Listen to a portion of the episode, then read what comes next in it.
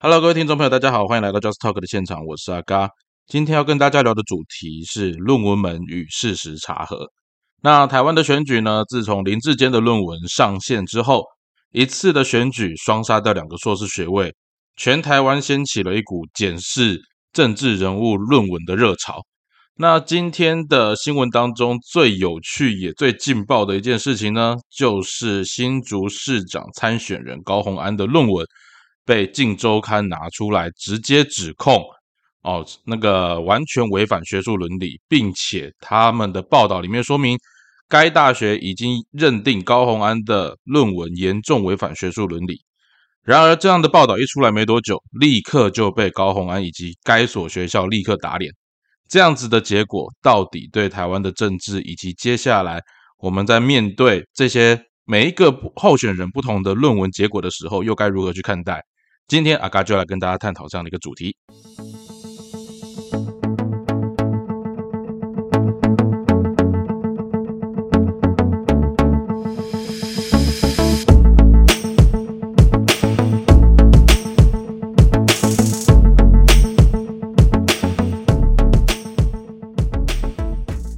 好，那各位听众朋友，之前呢就有呃网友在问阿嘎说，要不要聊一聊张善政的那个呃在宏基担任副总时候的那份研究报告的问题哦。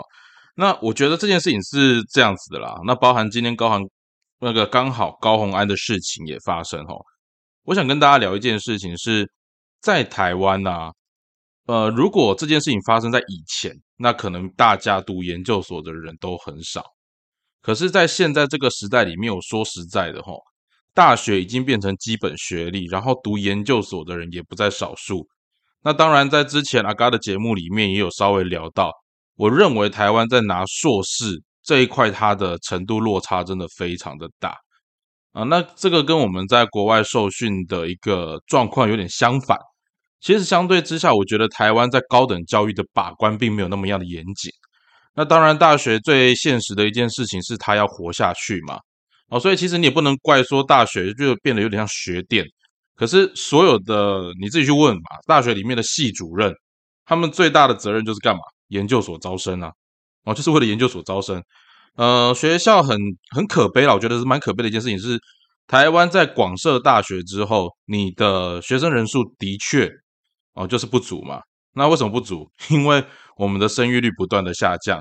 那台湾以为我们搭得上国际化的浪潮，可是说实在的，我们在面对呃国际学生的时候，其实我们的环境是相对排外的哦，并没有像你想象中那么样的开放。那更严重的一件事情是，其实台湾的呃学术圈里面学法的文化也是蛮重的。那这件事情，我觉得。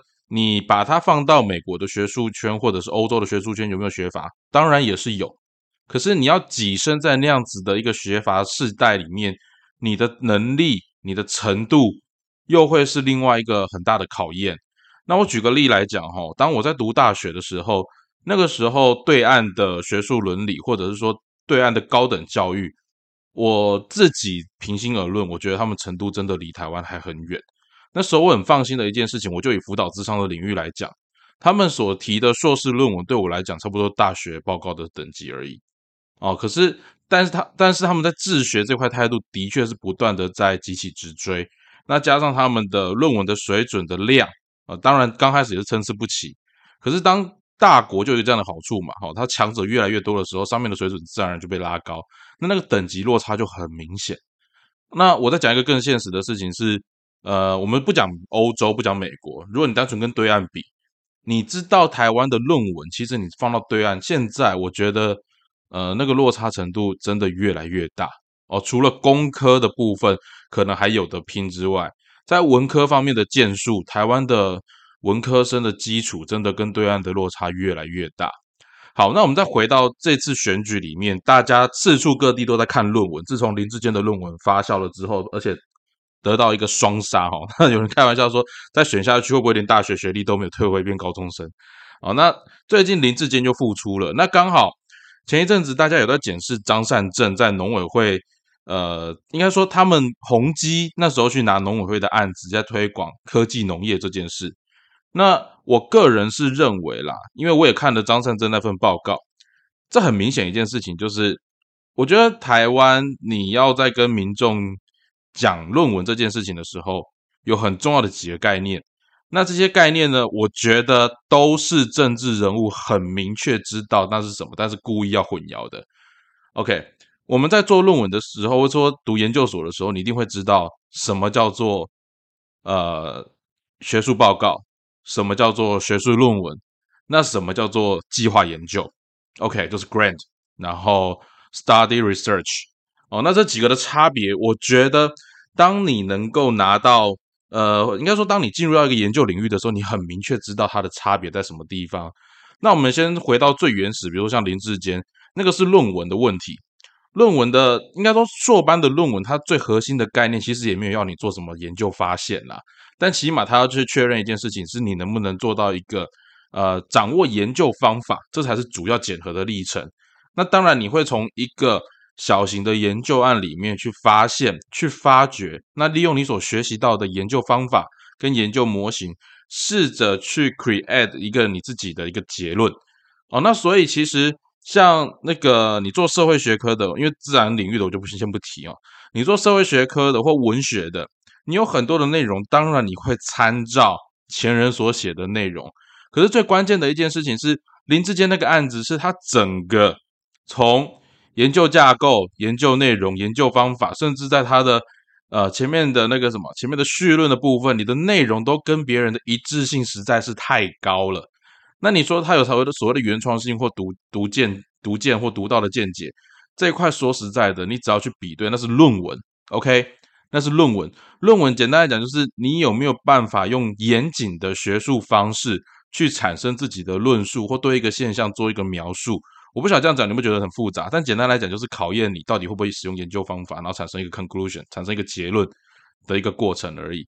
所以其实我也是同时会觉得啦，台湾的硕士班真的还蛮好读的，原因就在这里啊。你可能升那本论文的时候，你会有点辛苦，但我说实在的，真的不会太难哦，真的不会太难。当你是一个习惯去做研究的人的时候，你会发现要拿台湾的硕士等级论文是太容易了。但是博士就不一样，OK。博士它更大的一个挑战是在于，你要从既有的呃学术领域，在你所研究的领域，你要至少对这个领域的相关的研究还有相关的探讨，你都要有所了解。所以为什么博士要读很多的资料，读很多的书？啊，原因就是在于说，你是在知识的顶端，试着往上突出一个尖角。OK，所以博士论文它更重要的关键是，它强调你的独创性跟发掘性，跟你的发现的。呃，独特性，你对这个学术领域的新的贡献值会在哪里？OK，博士论文会强调的是这件事情。那我们再回到一件事情是，像你在平常发表的期刊论文报告，他有时候讲，我们讲现实一点呢，就是为了升等，或者是你为了要赚点数，你需要去试着做一些小型的研究。哦，那这些小型研究，你可能从既有的领域里面，它可以分成好几个类型。比如说，有一种是做同整型的研究，就是针对目前大家。世界上或者是某些领域当中，可能针对某个议题，好，比如说我举例来讲好了，比如说像在呃伴侣之商的关系里面，哦，那这边的话，假设我在台湾要引进一个新的伴侣之商的制度，哦，或者是说啊，台湾的心理师法好了，我要引进心理师法之前，我可以做一个 study，就是参考世界各地各种不同样的心理师或者是助人工作的制度，我去将他们的文献去做一个统整。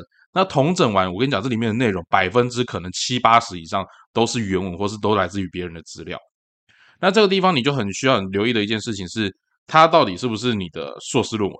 那你能说，他如果是做扎根研究，那我说实在，他的研究价值并不高哦。但是除非你有很你有很大的本事，你可以把这些内容同整出来之后，发展出一个新的系统，那就是考考验到你后面的呃建构方式跟那个建构方法。它的价值性在哪里？可是这个地方我们在比对论文的时候，我们还是看得出你的直性的部分对于这个领域的实质贡献会有什么？那工科的论文，因为像阿嘎本身不是读工科的，可是我在那个研究所的时候，我也跟其他同学稍微看过。你知道工科的论文有时候可能就是三十几页，甚至二十几页就写完了，因为他们谈的一件事情就是最新的方法或新的发现或新的 solution，这对他们来讲就是他们发表那个论文的方式或发表研究报告的方法。那我们再回到社会、社会、社会领域里面来说，哈，社会或者人文领域里面，你在任何新的尝试过程当中，你都可以做所谓的前导性研究。OK，那这些前导性研究，我们可能就不会很强调它的原创性，因为你可能是在一个资料收集阶段的小过程。那这些都是在做呃研究计划，我们要提到另外一支叫 grant，就研究计划的过程里面，它大家可能会分的不同的部分，会去做这样的 study。那张善珍就很明显，它就是一个研究计划的其中一 part。那那一 part 是干嘛的？那一 part 就是要研究或去统整世界各地的关于科技农业的做法。那执政党或者是有心的呃挑战者，他就专门把这块拿出来跟你讲说：，哎，你看他抄这么多，然后领了五千多万，然后甚至是像他的政敌，像曾玉鹏那些人，就会直接跟你讲说：，哎，赶快吐钱啦！你利亚手嘴急啊！这里面有几个关键的因素啊，就是你得骗打给我们摘哦。你得骗打给我们摘哦，可我说实在的，台湾人有时候，我我觉得对于大部分你读过硕班或者是说你知道研究方法的人，你不会被这种话给骗了。但是更多人会因为这点，他完全就失去了去查证的一个能力。我觉得现在在台湾里面要查证这件事情实在是有点难，因为大家很懒得。就算你读到了硕士或博士，我说实在的，很多人真的对于查证这件事情是处于一个非常懒的态度。我觉得台湾需要加强的是资讯检核的能力。那因为其实我觉得你要查一个资讯，它并没有那么样的困难。那你就把整篇文章拿出来再重读一遍。那这回到一个最根本的问题是：台湾的人民到底有没有做资讯判读或资讯解读的一个能力？那这跟我们后续会讲到一个，就是台湾有个叫事实查核中心，我等下后面会提到它这个单位哈。之前阿嘎的节目里面就曾经批评过它。那我今天呢，我跟大家先预告，我还是会批评它。为什么呢？等一下后面就知道哈。那前面我这边先讲张善政的那个。那个农委会的报告，如果你认为它有瑕疵，那我觉得你要先处理的是那个时候的农委会主委叫做什么名字？叫做苏家全，哪一党？民进党。那时候总统是谁？陈水扁。OK，如果张善政他最后没有进入到国民党政府去当行政院院长，你知道张善政在那个时期，他在宏基的时候，或在 Google 的时候，呃，我先讲在宏基好了。宏基那时候董事长是谁？施正荣。施正荣是谁？是阿扁的国策顾问，他跟绿营的关系好不好？大家都知道。OK，那今天宏基去拿了农委会的一个案子，那你现在假设张善政没有出来选举，大家会有这么认真去看那个案子吗？OK，那你今天要检视那个案子也没有关系，你要检视案子也没有关系。可是问题就在于说，你检视了之后发现他没有问题。OK，他没有问题，可是。在这个地方，阿嘎就直接公开的讲，《镜周刊》它就是一个打手媒体。我觉得你现在在台湾的选举当中，大家也不藏了，大家都把立场放得很明显。我不管讲什么，甚至《镜周刊》的内容还可以变成民进党的文宣，塞在别人的家里面，告诉你：你看张善政就是抄人家的论文，张善政就是一个抄别人的研究报告，然后这样拿了五千多万，在塑造这样子的形象。我觉得民进党要么就是把台湾人当白痴，要么就是真的有人没有办法分辨是非哦。所以我常说哈，那个无知真的是这个世界上最恐怖的一件事。那在这个地方呢，阿嘎也顺便跟大家分享一下我今天经历的一件事情。什么叫做无知啊？他也有些人装无知了哈。阿嘎今天代表我们的单位呢，去调解委员会去处理一件事情。那调解委员会的过程里面，其实。我们到调解委员会，我们都希望可以达到一个和解，或者是说了解整个事情的原委。那我简单的说明一下我所发生的事情，就是我们的单位呢接触到民众的客诉，那客诉的说法是我们的产品造成他发生车祸意外，可是他发生车祸意外的当下，他没做任何的报警，也没做任何的证据的存留，然后那个孩子就去学校上课了。上课之后呢，那个妈妈接到学校老师通知说，哎，你儿子好像有受伤。结果在一问下之下，就发现说，哦，那个小朋友呢，在上学的过程当中，去撞了旁边违停的车辆。可是这位妈妈她并没有特别先去处理违停的车辆，她是拿着孩子所使用的载具来控告我们的单位。那这过程里面，我觉得最简单的一件事情就是，那你就拿出证据嘛。结果你知道妈妈跟我说什么吗？妈妈说，孩子还小，他不知道出了车祸要报警。各位。你觉得一个高中生如果不知道出了车祸要报警，那我觉得这位妈妈，你还是让你的孩子就待在家里面不要出来吧。那在调解委员会上面，我们也会谈到的一件事情，就是要依法来处理，或者是说，至少在依法处理之前或之后，我们该有的关心、该有的慰问都可以。可是问题是你今天总是要得给我一个明确的证据或一个明确的资料吧？你今天连可以讨论的证据都没有的状况之下，你就要我立刻赔你钱？这件事情就像什么，你知道吗？各位听众，我现在可以直接控诉你说，哎，某某某，你欠我一百万。可是我没有任何的借据，那我可以告诉你说，哈，我不知道法律要我说借钱，我还要写借条，哎，各位这种方法你可以接受吗？OK，所以我常常有时候觉得说，哈，很多人会说啊，你不要跟我讲法律，你不要跟我讲说法条怎样怎样怎样的，我我觉得这地方我可以理解。那阿刚会再花一集的时间来跟大家聊聊看台湾的调解委员会，因为我觉得这今天调解的状况也是非常非常的有趣。台湾的调解委员大部分水准真的是烂到一种极致。哦，真的是烂到极致！我不晓得这些调解委员到底是怎么样进入每一个乡镇区公所的。他们根本阿嘎经历过的事情里面，他们大部分都根本就不具有基本的法学素养。啊，这是非常可悲的一件事情。然后台湾呢，又法院因为 loading 太重，所以把很多的案子丢给这些调解委员会去处理。哈，那这地方阿嘎改天再跟你们聊了。好，那我们就回到今天的谈的另外一个主题，就是像今天。张善政的论文的事情，或张善政在处理研究案的部分，只要你是做研究计划主持人，你就知道那个 part 拆的很大。那其实你有新的伙伴哈，或者是你有兴趣的伙伴，你可以上农委会去查当时那个专案。那个专案里面，它对台湾最基本的贡献就是，你像现在所知道的农产履历。那整个过程当中，它不是只有去。啊，做一个研究调查而已，它还包含了很多座谈会。我相信这些讯息你在新闻上面都看得到。我要说的这个东西不是要帮张深圳辩驳，而是在于做一个最基本的逻辑，就是你能不能对事情的全貌做一个最基本的了解。那我觉得今天台湾很可悲的一件事情是，哪有人会说啊，每次刚好都民进党出事情，就真的是出事情啊？只要跟民进党不相关的都是诬告，哪有这么刚好的事情？哦，我们没有说只要跟民进党。不相同立场的就绝对是诬告，但偏偏民进党诬告别人的例子太多了啊！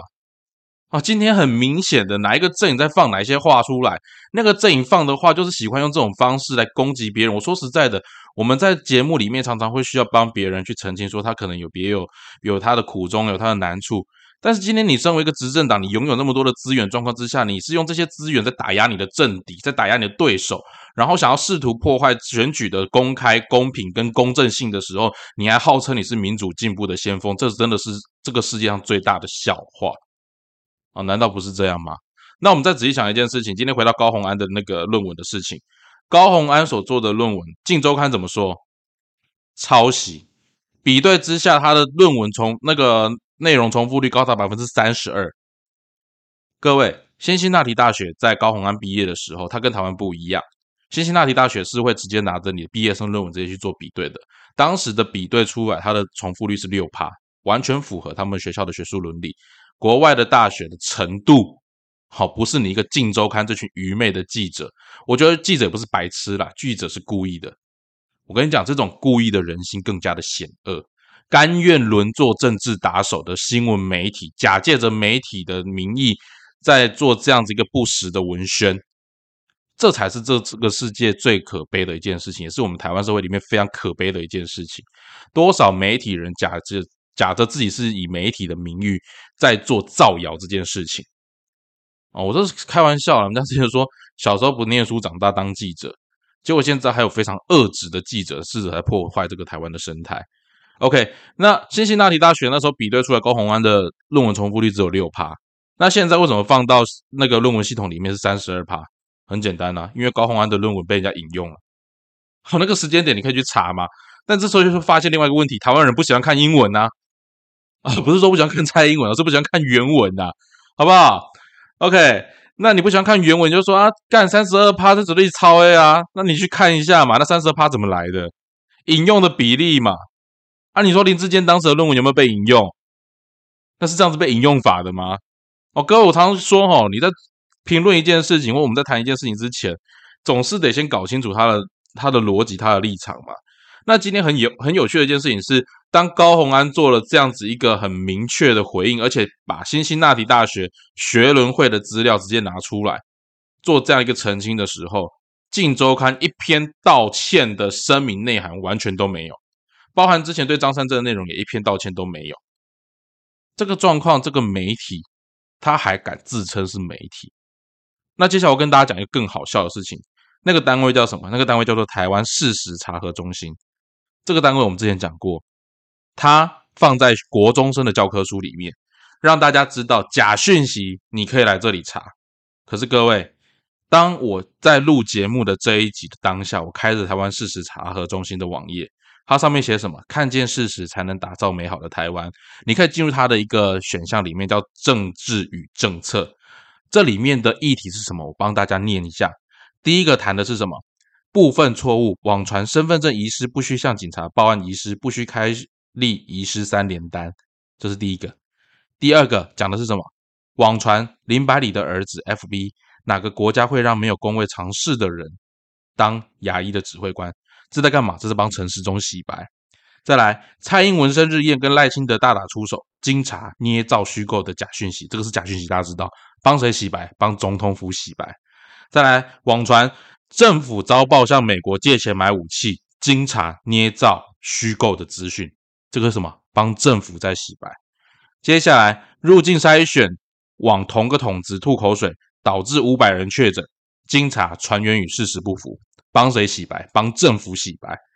NCC 掌控台湾的饭店只有绿色新闻台，经查错误讯息，帮谁洗白？帮政府，帮民进党洗白。再下一个议题，中国无人机遭台湾击落，经查挪用二零二零年亚美尼亚无人机遭击落的照片，帮谁洗白？帮国防部洗白。帮政府洗白。接下来更有趣的来了，网传台南警察公祭，全台媒体不报户外抗议，经查多家媒体均有报道，帮谁洗白？帮政府洗白。接下来讲的是什么？中国民众从天宫画面肉搜到地点特搜，国防部邀请媒体公开拍摄的内容，帮政府洗白。检察官不畏强权，蔡英文坐票的证据，经查错误解读不起诉书。各位，这里面的内容有很多的确都是错误谣传的讯息，可是他只帮谁洗白？他只帮谁澄清？这个单位的立场难道还不明显吗？高鸿安今天拿出他的论文，明明白白，《镜周刊》的内容说，大学辛辛那提大学认为他的内容已经严重违反学术伦理，这件事情已经被辛辛那提学伦会。的公开声明里面严重的打脸，严重的反驳。台湾事实查核中心有讲到一个字吗？完全都没有。这个事实查核中心是谁的事实查核中心？难道除了绿色的之外，所有的事实都不重要吗？难道除了政府之外，其他人讲的话，其他人被污蔑都没关系吗？一个事实查核中心号称民间单位，以民间的方法来包装自己官媒的立场啊！刚才这边讲最现实的一件事情，他就是一个官媒，他就是一个官媒，他在做的就是我们民进党政府对台湾人民的认知作战。各位，认知作战除了中共之外，还有我们的政府，还有我们的政府。当今天许多的概念，政府不断的偷天换日，不断的用假的名义，不断的利用那些似是而非的话语，在混淆台湾民众，在混淆你我的认知的过程里面，今天如果你脑波很弱，那你就被他洗。我们觉得，身为台湾人，你活在台湾这块土地上，或身为中华民国的国民，如果你以前。会勇于挑战国民党政权，你怀疑他所讲的每一句话，那为什么民进党现在讲的话你就全然可以接受呢？我告诉你，民进党就是吃定你这一点。哦，我说实在的，我有很多民进党的朋友，然后我在跟他们聊这些事情的时候，呃，我觉得有些年轻人很看不过去，但是那是党意，我觉得那是党意。他很好笑的一件事情是。我就跟他 cos，我跟我朋友开 cos 说，那你们叫民进党不是跟共产党差不多吗？他说好像有这样的感觉哦，但是至少跟着党走，我们有饭吃。各位，这句话你有没有觉得很熟悉？跟着党走，我们有饭吃。这谁讲的话？中国共产党啊！小英今天呢，就是在跟美国的一个州长在讲说，他们要买民主的晶片，就是买台积电，然后做芯片的联盟。我觉得听到这句话，我就想笑了。台湾的晶片，晶片还有分民主不民主？那你台湾的石油，你要不要考虑一下买民主跟不民主的石油啊？你有本事你就不要跟俄罗斯买石油啊！有本事你就不要跟沙地阿拉伯买石油啊！诶，很多人不知道沙地阿拉伯其实是独裁的国家，对不对？你有本事你就不要跟他买油嘛！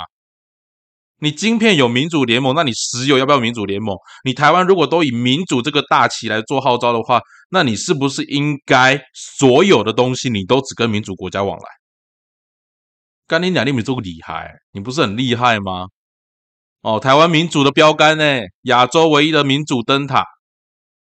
除了你民进党之外，所有人都是中共同路人。哦，这种政府不断的在洗脑我们的人民，不断的用那一些似是而非的东西在干扰学术。我跟你讲，他今天敢干扰学术，他明天就敢干扰你我的生活。你以为他在讲民主进步，实际上他讲的都是他们个人的利益进步而已。哦，这里面有太多的东西，阿嘎跟大家做这样的一个分享，也希望呢，我们从生活当中哦，讲很现实的啦，你不要当一个盲从的人，你可以挑战我的话语，我很欢迎，但你挑战我话语同时，我也欢迎你拿同样的标准去检视你所讲的政府，哦，你所信任的那个政府。台湾很可悲啦，就是我们选出来的政治人物四年检视一次，可是我觉得从这次选举，我们应该做一些改变。哦，你选出来的政治人物，你应该要花更大的力道去监督他，而不是放任他，让他成为一个假借着民主之名，实际上行独裁之实的绿色大怪兽。那以上就是今天的 Just Talk。如果呢，你对论文这件事情，还有对研究报告这件事情，你有任何兴趣或者任何想法，或者你想听听看阿嘎怎么样评论最新的政治时事，还有或者是生活当中其他的话题，都欢迎你跟我做留言和分享。那我们今天就分享到这边，我们下次再见喽，拜拜。